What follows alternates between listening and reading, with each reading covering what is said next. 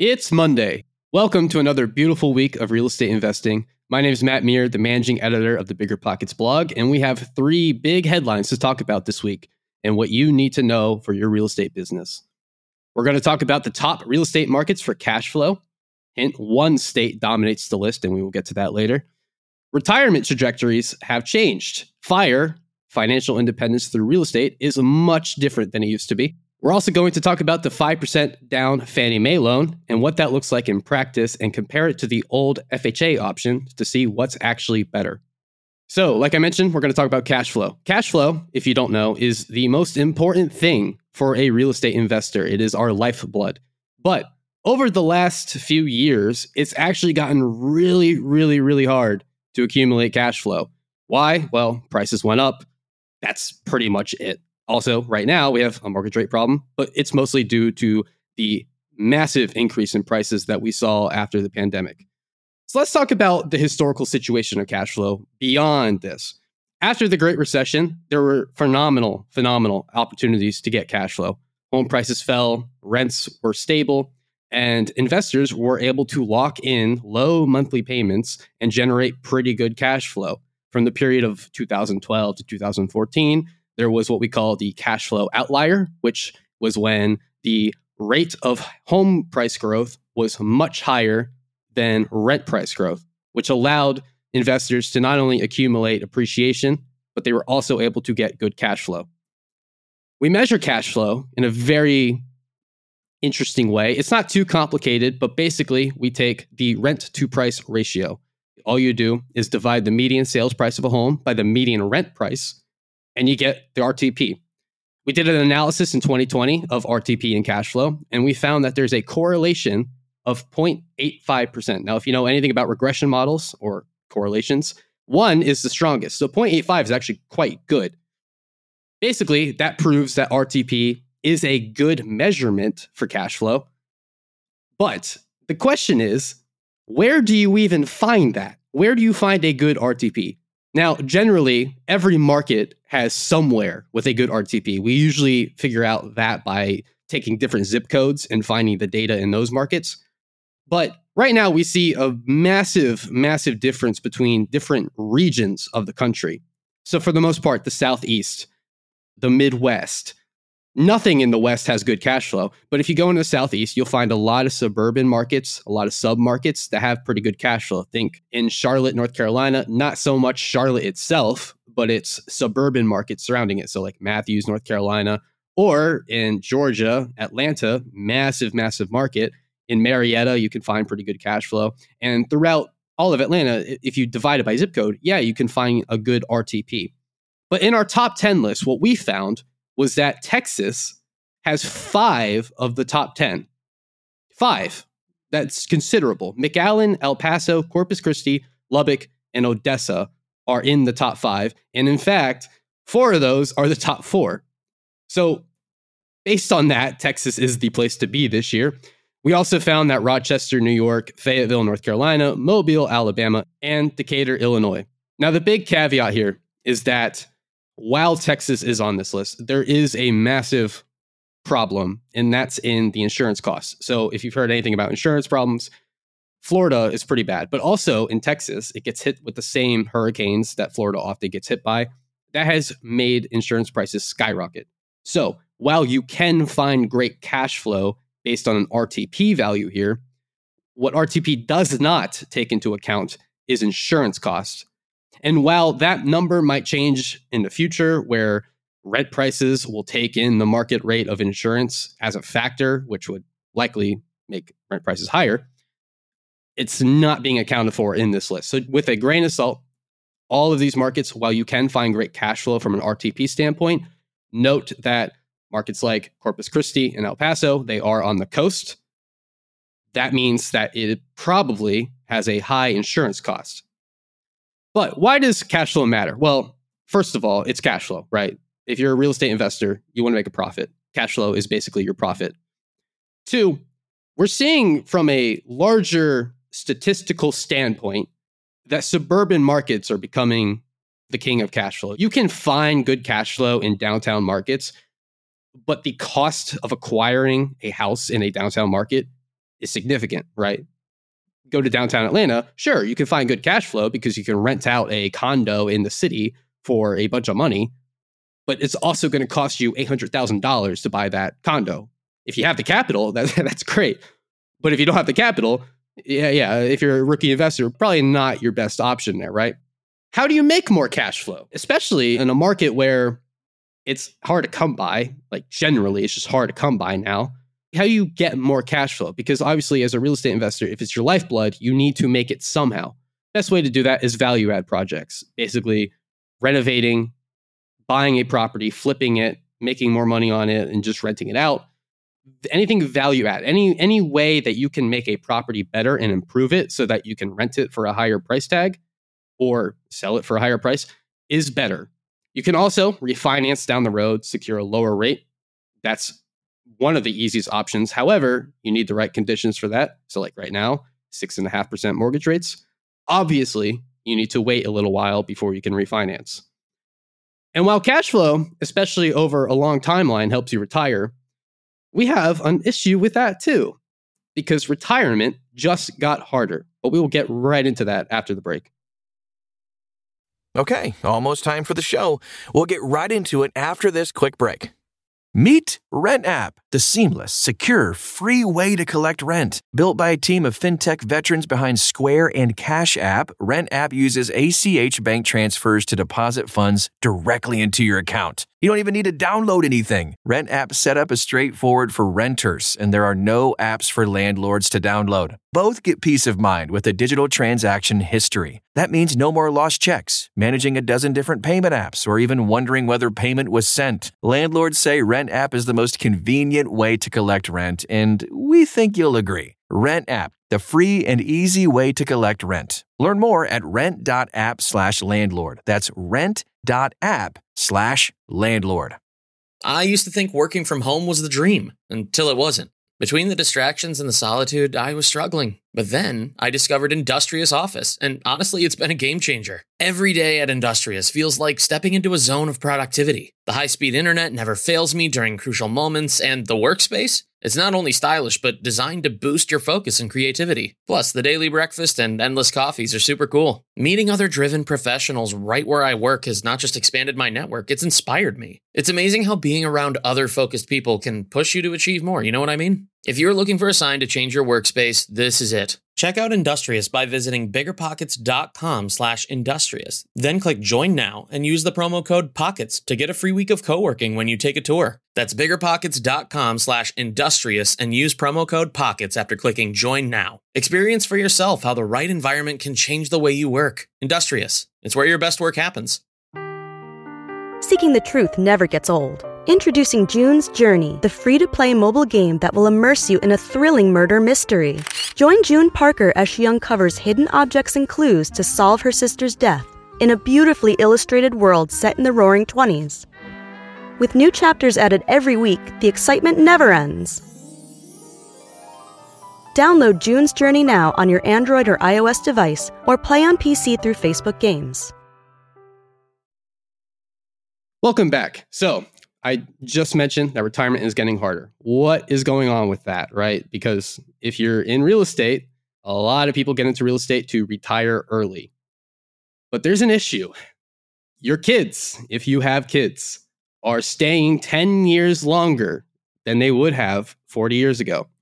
New data has found that as of 2020, 50% of children age 18 to 29 live with their parents still. That is the highest number since 1940, when it was 48%. Now, if you remember anything about 1940 in your history class, there was one, World War II was about to start for America, at least it already was going on. And then two, we were coming off of the Great Depression, which is arguably the worst period of economic turmoil in American history. What does that say about now? Well, it's a big deal for real estate investors in particular because your replacement income requirement for financial freedom is significantly higher. What do I mean by that? Basically, as a real estate investor, you have a certain amount of money that you need to make in order to replace your living expenses, right? So if you have a job and you make $5,000 a month from that job, in order to leave that job and become a full time real estate investor or just live off of passive income, you need to make $5,000 to replace your living expenses, right? Well, if you have your family living at your house for a longer period of time, so your children, you're supporting them in some way, I would assume, which means that you need to continue to spend more money for a longer period of time, which reduces your retirement ability. But there's even more factors here. So let's break down a couple stats. We said that 50% of children are living with their parents until 30. Why is that happening? One, housing costs. Housing has gotten way too expensive over the last 10 years. We know this, right? You know, especially as an investor. Two, wages. There have been plenty of periods over the last 10 years where wage growth did not match affordability problems. The cost of inflation has really eaten at wage growth. And then there's also student debt issues. There's general debt issues. There's a ton of debt issues. Consumer debt reached a trillion dollars in America a couple months ago. That's more than it's ever been. Parents spend $500 billion every year on their adult children. I will say that again. Parents spend $500 billion on their adult children. By the way, that's double what they spend on their retirement.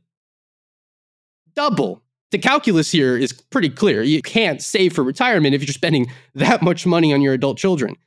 Credit Karma did a study recently, and they broke down how those adult children are being supported. 64% are letting their kids live at home for free, which that's the easiest, lowest hanging fruit for a parent to do. 49% are paying their monthly bills. 23% are paying for their rent, and 23% give their children an allowance. These are adult children. One mother spoke in a Bloomberg article and basically said that she ran through all of her savings and has even dipped into her retirement funds to help her children go through college, graduate, go through grad school, graduate. But yeah, after all of that, after all the student debt accumulation, after all of the expenses, they still live at home. She's paying for their travel, and they're paying for the food and other expenses like their car. Okay, this is a big problem, right? This is a massive problem because the trend doesn't seem to get any better as time goes on. That number of children who are staying home longer is increasing. And look, there's nothing wrong with supporting your family. There's nothing wrong with supporting your children. And I'm certainly not here to give you parenting advice, right? But if we're looking at this from a monetary standpoint, how much money are you making every month? How much are you saving? How much are you putting aside? This is a massive issue for investors. One, it pulls away from your ability to make investment decisions, right? If you're spending more money, if you're not saving enough money, it makes your life really hard. Also, it moves the pylon for your replacement income. And therefore, your financial freedom is way less accessible than it was. That's a big problem. What's the point of getting involved in the first place if you're not even going to be able to pull off the job that you want to do and, and become financially free? But one of the big key issues here is that it exposes a gaping hole in the financial education of this country. A gaping hole. Why is it? Well, yeah, okay. Prices are going up, costs are higher. Why is it that after years of college, years of education, years of accumulating student debt, children are still not even able to get a job? They're not able to get out of the house. They're not able to make their own money. Why is that happening?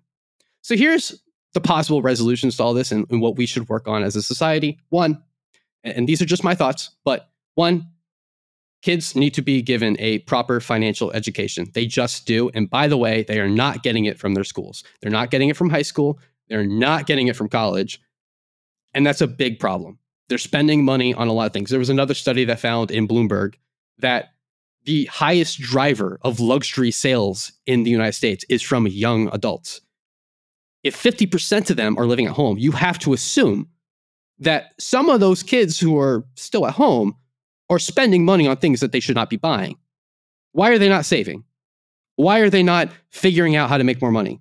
Listen, I'm not here to give you parenting tips. So you have to have a realistic conversation about what college your kid's going to go to, whether they're going to a very expensive school, a less expensive school, whether a local community college will serve their needs better and they can transfer to a bigger school later on. And we also have to talk about like majors, right? Majors do matter, and ROI should be a important part of that conversation because if you're going to take debt for something, ideally that debt will be repaid by a higher income earning job than say if you were a fine arts major who makes, you know, typical salary of $28,000 a year, right? Versus a business major who makes $50,000 a year starting, et cetera. So that type of conversation matters. It helps them in the long run because they'll actually be able to pay for their debt, they'll be able to pay for their things, and they'll have better job opportunities lined up out of school. Now, as for you and your retirement, there is a way to get out of this rut, and that's by house hacking, right? So let's talk about a big change in the world of mortgages. Fannie Mae in November 2023 implemented a game changing reduced down payment requirement of just 5% for two to four unit properties using a conventional loan. That's the big part of that conventional loan. The difference between a conventional loan and an FHA loan, which is a government backed loan, a lot different, right? Conventional loans usually need a 20% down payment. In the past, 15 to 35% is kind of the average. FHA loans, 3.5% down. That's a huge difference. With a conventional loan, you need a PMI, which is a private mortgage insurance payment. With FHA loans, it's a insurance backed by the government. Prices are variable, and the way you get rid of it is also variable. So with this new loan, basically, it is a huge opportunity for house hackers because now they can get into a property that has two to four units with less down. And what do I mean by house hacking, right? So, house hacking is when you live in a home and you rent out the other spaces in that home to other people, and those people pay for your mortgage and then some often. So, basically, you're living for free. That is what house hacking means, right? And so, with this down payment, it is lower than it ever was before. It's 5% to get in on a multifamily property. That's a phenomenal rate. But we looked at what happens here in practice, right? Because it sounds great, 5%. So we compared the new conventional loan to the 3.5% FHA option. And here's here's a big thing you need to know. In this current environment with a higher mortgage rate, the conventional loan rates are about 7%, the FHA loan rates are about 6.25%. And even though it's a 5% down payment, which means that you're putting more money up which in turn means that you have less money to finance, it is still more expensive per month for the conventional loan than the FHA loan. Once again, less money down for the FHA loan, which means a higher financing cost.